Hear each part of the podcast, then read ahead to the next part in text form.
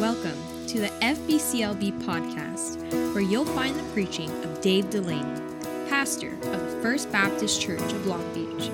Thanks for listening. Take your Bibles, go with me to the book of Nehemiah, Nehemiah chapter number one this evening. The book of Nehemiah and chapter one. Stay standing just out of respect for the reading of God's word. Nehemiah chapter one. And while you're turning to Nehemiah chapter 1, let me read to you a verse from Proverbs chapter 28. Proverbs chapter 28 and verse number 2, Solomon writes, For the transgression of a land, many are the princes thereof, but by a man of understanding and knowledge, the state thereof shall be prolonged. Solomon, of course, is talking about people in leadership and he is saying when a country, when a nation, when a people have in a position of leadership men of knowledge, of understanding, of wisdom, of righteousness, there is with it a particular stability that comes. Leaders who are wise, knowledgeable, and understanding in the ways and word of God are stable but I don't think you can, I don't think you have to leave that verse for a nation only. I think that verse can be applied to your family. When there are, or when there is a good leader in the family, the family will be strong, the family will endure. You can apply that to your business. You can apply that to your church. When there's leaders in a church who are wise, understanding, and knowledgeable, there will be stability. There are few things that are needed more in life today than stability. There are rapid changes happening all around us. There are rapid changes happening in culture and society. Up is down, down is up. Good is evil, evil is good. And when these kind of seasons come on us, what we need is stability. Where does stability come from? Comes from leadership, the Bible says. That's really what the book of Nehemiah is.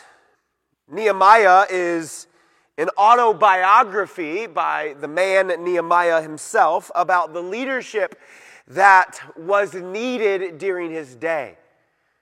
There's a time of crisis. You're going to see it quickly in the text. There's a time of crisis, and in this time of crisis, stability was needed. Stability is found in the man Nehemiah, who simply refers to himself as a cupbearer, and the prophet Ezra who is Nehemiah's contemporary. So when you read the book of Nehemiah, you also need to know that the book of Ezra is happening at the same time. These are two lanes running side by side. Ezra serving in a spiritual capacity to provide stability. Nehemiah serving in a very practical capacity that provides stability. Look at the text, Nehemiah chapter 1. We're going to be verse 1, 2, 3, 4. Then we're going to jump down to verse 11. I'll tell you why in just a second. But look at verse 1. These are the words of Nehemiah, the son of Hachaliah. Here's what he writes And it came to pass in the month of Chisleu, in the 20th year, as I was in Shushan the palace, that Hanani, one of my brethren came and certain men of Judah, and I asked them, you should mark that phrase, I asked them concerning the Jews that had escaped, which were left in captivity, and concerning Jerusalem. And they said unto me, The remnant that are left of the captivity there in the province are in great affliction and a reproach the wall of Jerusalem also is broken down, and the gates thereof are burned with fire. And it came to pass that when I heard these words, that I sat down and wept. and mourned certain days and fasted and prayed before the God of heaven. Now, what you have in verse 5, all the way down to the end of the, of the chapter, is you have one of Nehemiah's 14 recorded prayers. So, in this small little book tucked away at the beginning of, uh, of, of, or in front of the Psalms, and really at the beginning of the list of prophets, you have Nehemiah recording 14 different prayers. And as we walk through this text in the next several weeks, we'll look at each of these prayers, but this is one of them. We'll look at this one next week, but jump down to verse 11. He's finishing the prayer, and he says, O Lord, I beseech thee, let now thine ear be attentive to the prayer of thy servant and to the prayer of thy servants who desire to fear thy name. And prosper, I pray thee, thy servant this day, and grant him mercy in the sight of this man. So he's asking God to, to hear his prayer, and he's asking God to give him mercy in the sight of this man. He's talking about someone specifically. Who is he talking about? He's talking about the king. He's saying, Give me, grant me mercy, prosper me, because he knows what he needs to do. Prosper me in the sight of this man, the king. And notice how he ends the text. For I was the king's cupbearer. Heavenly Father, use your word in our lives. And in Jesus' name we pray. And all the church said together, Amen. Amen. Thank you for standing. You may be seated. So here's what's happening it's around the year 586 BC, the city of Jerusalem has been destroyed. It's been burnt to the ground by an evil man by the name of Nebuchadnezzar. You can read his story in the book of Daniel. The temple which Solomon had built, which Israel was so proud of, has been destroyed, it's been wiped out, it's gone. The Jews who were living in the land at that time had all been deported to Babylon. So think Shadrach, Meshach, Abednego, Daniel, all of them. This is, this is way back. It's almost 140 years from the time of the writing of this. You'll remember that they're kept in captivity for at least 70 years. And then some decades later, a remnant of people have been able to return. They come back with Ezra, the prophet. They move back to Jerusalem and they decide that they're going to rebuild they're going to rebuild the city that they love. It's their own build back better plan. That's what this is. They couldn't get anything moving as they had no leadership. No one was there to help them. And we must ask ourselves, well, why was the city destroyed in the first place? Why were they taken into captivity? I thought they were God's people. I thought God fought for them. And of course, God did. But the reason they're taken into captivity is because of sin that was in the nation. They began serving other gods. They began going after idols. They began setting up false temples to false gods. And they began serving them. The Bible says that they, they did what was right in their own eyes. Every man in the land did that. They did this because of the leadership that they had, namely Solomon. And so now, God has allowed this enemy to come into the land and take them captive. You should make note of this. Sometimes the judgment of God in your life is simply that He lets you have your own way. It's essentially what He does here. He says, You want another God? Fine, see if He'll protect you. You want to serve different gods? See if they can do for you what I have done for you. See if they will be strong for you. See if they will hear you. See if they will answer you. See if they will grant you mercy and grace. See if they will allow you, like Nehemiah says in this passage, to prosper. See if those gods will do for you what I have done for you. No, no, no, because they, they don't and they won't and they can't because they are no God at all. There's no other God except Him. And so the people are living in rubble, low morale, defeated, depressed trying to build back this city that they love. what do you do when you're in that kind of situation? What do you need? What you need is you need a leader. And onto that scene comes this man, a man by the name of Nehemiah, who simply refers to himself in the text in verse number 11 as the king's cupbearer. You see that? For I was the king's cupbearer. The king's cupbearer is, is an interesting title for Nehemiah to give himself. At, at first, when we read it, we kind of think of this guy who's simply only taste testing the, the food and drink that makes its way into the king's presence. And of course, that's part of what Nehemiah did, but it's not all that Nehemiah did. In fact, most Bible commentators would tell you that Nehemiah had the second most important position in all of the kingdom. It's better understood, his position as cupbearer is probably better understood as a prime minister of sorts, a, a vice president, a secret service agent, the, the, the king's right hand, his assistant, all of it kind of tied up in one position. He did all of these things, which teaches us something about Nehemiah, does it not? It teaches us that Nehemiah is well trusted Nehemiah is well trusted because Nehemiah is faithful. Nehemiah is dependable. In fact, that's what I want you to write down first. Notice, Nehemiah is dependable. That's what it says in verse 11 For I was the king's cupbearer. You know, the kind of people that God uses are the kind of people who are dependable, they are reliable, they are faithful, they are trustworthy. Solomon says that if you put your confidence in an unfaithful man, that your confidence then is like a broken tooth or a foot out of joint. You ever had a finger come out of joint or a shoulder come out of joint? It's very painful. You ever, you ever broke a tooth? Very, very painful. And yet, Solomon says that if you put your confidence in someone who is not dependable, you put your confidence in someone who is not faithful, and it's just like that. It's, it's very painful to put your confidence in that kind of a person. Nehemiah was dependable, he was trustworthy, he's the king's cupbearer, and you don't get that position unless you are a dependable individual. I want you to notice this about Nehemiah. Nehemiah is not a pastor. Nehemiah is not a priest. Nehemiah is not a prophet. Nehemiah is not a king. Nehemiah is not a warrior. He's not a soldier. Nehemiah is an ordinary person. He's an ordinary individual who did something very ordinary. And what, did, what was that that he did? He simply did the job that he was given to do. And yet, this is extraordinary about, about Nehemiah. Nehemiah is an ordinary person who faithfully did his job. He was dependable.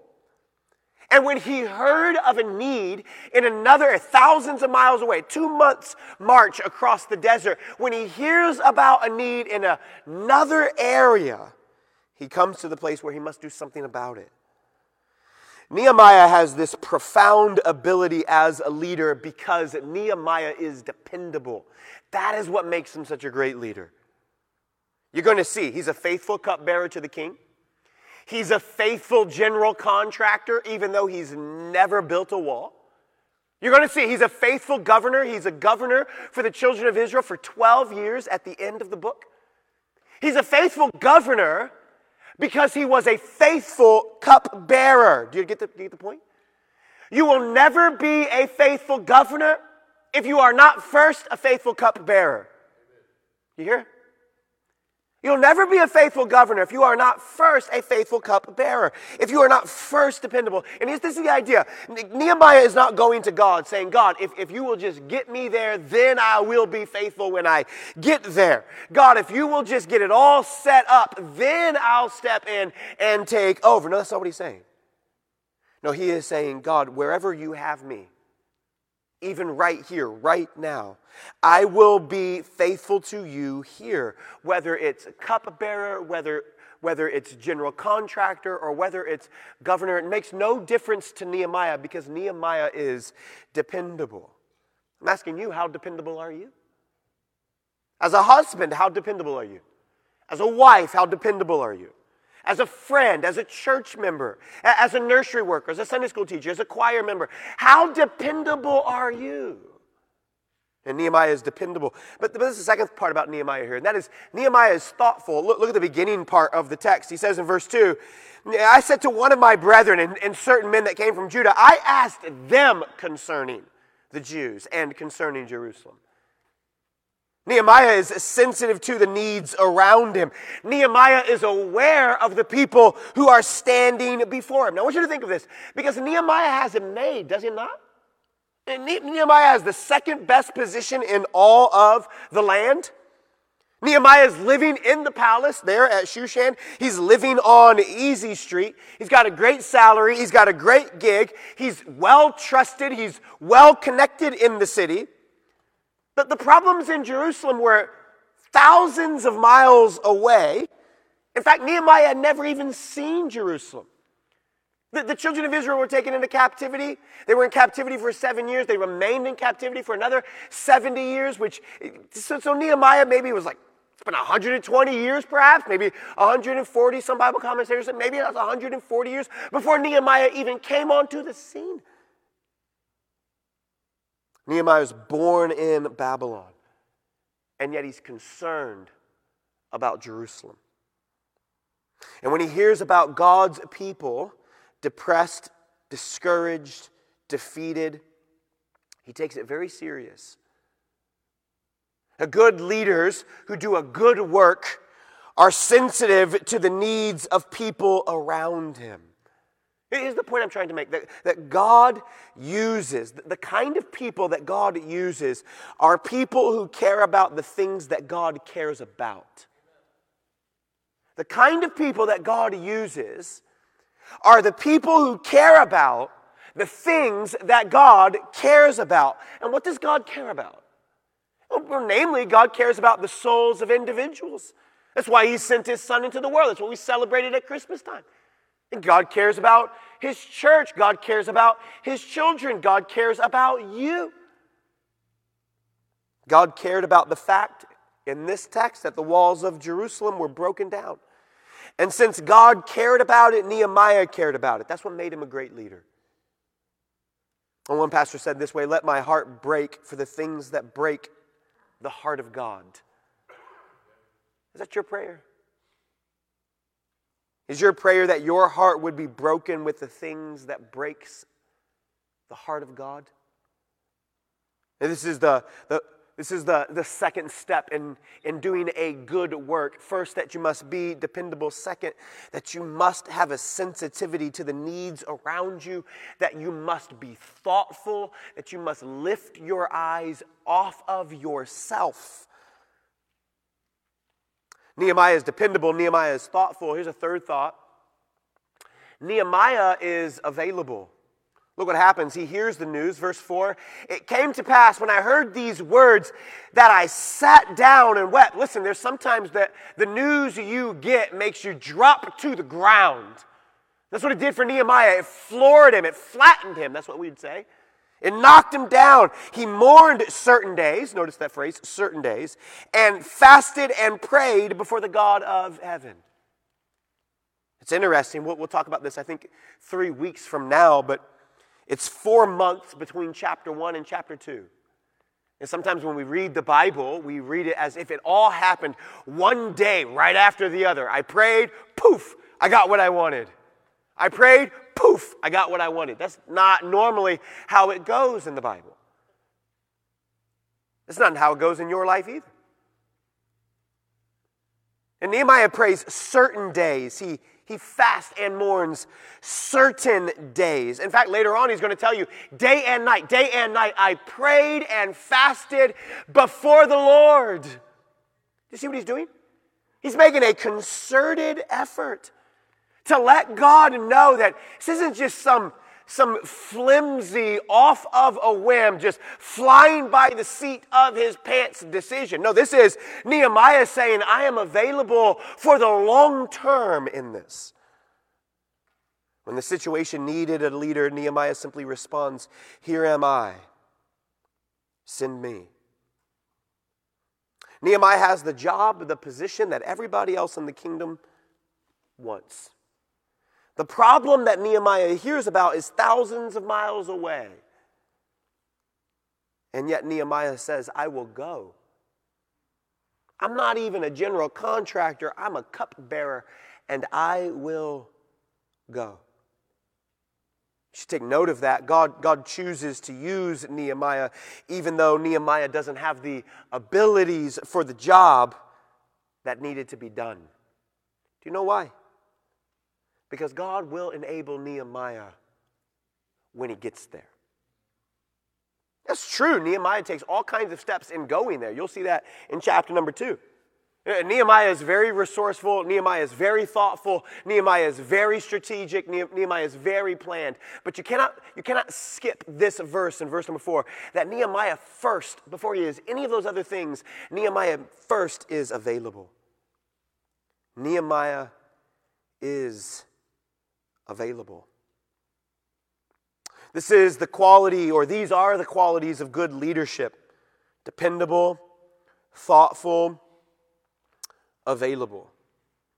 those are, those are qualities that are a matter of choice. You may not have certain gifts. You may not have certain abilities. You may not be able to do what someone else is able to do. You may not have the intellect that someone else has. You may not have the singing capability that someone else has. You may not possess the particular set of gifting that someone else has, but that doesn't matter to God. What matters to God is are you a man or a woman of character? Are you dependable? Are you sensitive to the needs of others? Are you thoughtful? And are you willing to do the work? Leadership comes in all types of shapes and sizes and temperaments. There's no one size fits all when it comes to leadership. Read the Bible. Paul was different than Peter. And Peter was different than Moses. Moses is different than Abraham. They're all as different as day and night, and yet God used them individually. Because leadership has nothing to do with your personality. Leadership has very little to do with your gifting, at least spiritual leadership has very little to do with your gifting, but it has everything to do with your thoughtful, dependable, and availability. You ever notice this? How everyone thinks they know how something should be done, but very few people are willing to do it? Amanda says, opinions are like armpits. Everyone has a couple, and most of them stink. Everyone thinks they know how to do it, but very few people are willing to do it. And men like Nehemiah are not merely content to get an answer to prayer. Men like Nehemiah want to be the answer to prayer. That's good. You should write that down. I'll wait. Men like Nehemiah aren't simply willing to get an answer, they want to be the answer. And Nehemiah has faith. Nehemiah has faith in God that God would move other men also. Look at the end of his prayer. He says, This is what I am praying. Be, be attentive to the prayer of thy servant. He's talking about himself. This is what I am praying, but also the prayer of thy servants, plural. He recognizes enough to know that God can put the same burden on other people to do the same. Listen, Nehemiah is a man of action. Nothing happens until someone provides the leadership for it to happen. Nothing happens until someone provides the leadership for it to happen. And most people, if they're, if they're going to do something, they need someone else to do it for them. They need someone else to line it up. They need someone else to set it up. And if someone else lines it up and if someone else sets it up, then they will do it. But not Nehemiah. Nehemiah is not content to wait for someone else to make it happen. He willingly makes himself available in order for someone or in order for something to happen. I just, just out of curiosity, are, are you a, a leader or a needer? Are you a leader or a needer? Do you need someone else to set it up if it's going to be done? Or are you willing, like Nehemiah, and are you willing to say, no, this, this I know is what God wants me to do, and I am going to do it? Remember what Paul says? Paul, like Nehemiah, same mentality. Paul says, Yeah, it was by the grace of God that I did this or did that. Yes, it was by the grace of God that I went there or, or, or, or, went here. Yes, it was by the grace of God, but I labored more abundantly than they all. You hear what he's saying? He's striking the balance, is he not? Is he saying, Of course it's God's grace. If it wasn't for God's grace, I couldn't even get out of the bed in the morning. Of course it's by God's grace. If it wasn't God's grace, I couldn't even take a breath. Of course it's God's grace. If it wasn't God's grace, my mind would turn off today. But of course it's God's grace. Yes, it's God's grace. But I worked harder than everyone else. Hmm. Paul, like Nehemiah, made himself available. Can I tell you what this country, your family, our church needs? It needs leaders, men and women, who are dependable, thoughtful, available. More and more, it is tempting in our society to withdraw, to pull away from, not to press into but to pull away from. Distance ourselves, remain idle, give ourselves to silly, meaningless things. Things that mean nothing in the end. Go, go look up the statistics. People are doing this left and right. Working fewer jobs, fewer people getting married, more people suffering depression, more people engaging in substance abuse. Why? Because we've settled for an alternative, which is not producing leaders, it is producing needers. They always need someone else to do it. Remember when Gabriel was probably 12 years old, I had gotten into hunting deer. I had all kinds of stands and tents. Amanda had bought me this pop up tent that you can take out to a field and you can pop it up, and it was supposed to be a two person tent. Gabriel says, Dad, I want to go with you in a two person tent. I said, No, that's a terrible idea, right? He said, Please, Dad, please, please, please, please take me. I said, Okay, fine. If, you, if you'll wake up at 5.30 in the morning and get your camouflage on, get your cold clothes on, put your gloves on, and go with me. We'll do it. The first day he's supposed to go with me, he doesn't wake up.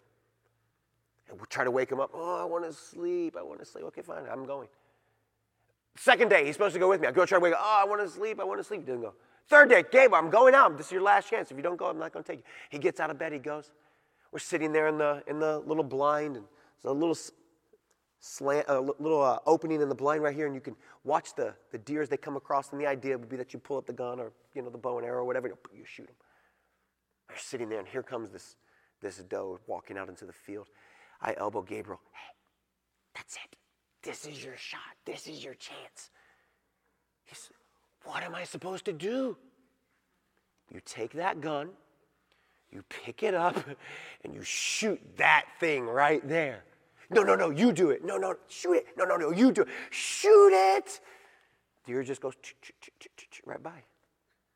He says, Why didn't you do it? I said, You're the one who's hunting. This is your shot. This is what you this is what most people are willing to do. If you'll set it up, if you'll line it up, if you'll sight it up, and then if you'll just gladly pull the trigger for me. Listen, friend, there comes a time in your life where you have to pull the trigger. That's Nehemiah. That's Nehemiah. He's a man of action. He's leading. He's leading. Nehemiah is dependable. Nehemiah is thoughtful. Nehemiah is available. But all of this because why? Because Nehemiah is spiritual. Nehemiah is all of these things, yes, but this is what Nehemiah is first. Nehemiah is first spiritual. Courageous men, courageous women, courageous leaders, men and women of action are first men and women who walk with God. Remember that bumper sticker? Real men love Jesus, right?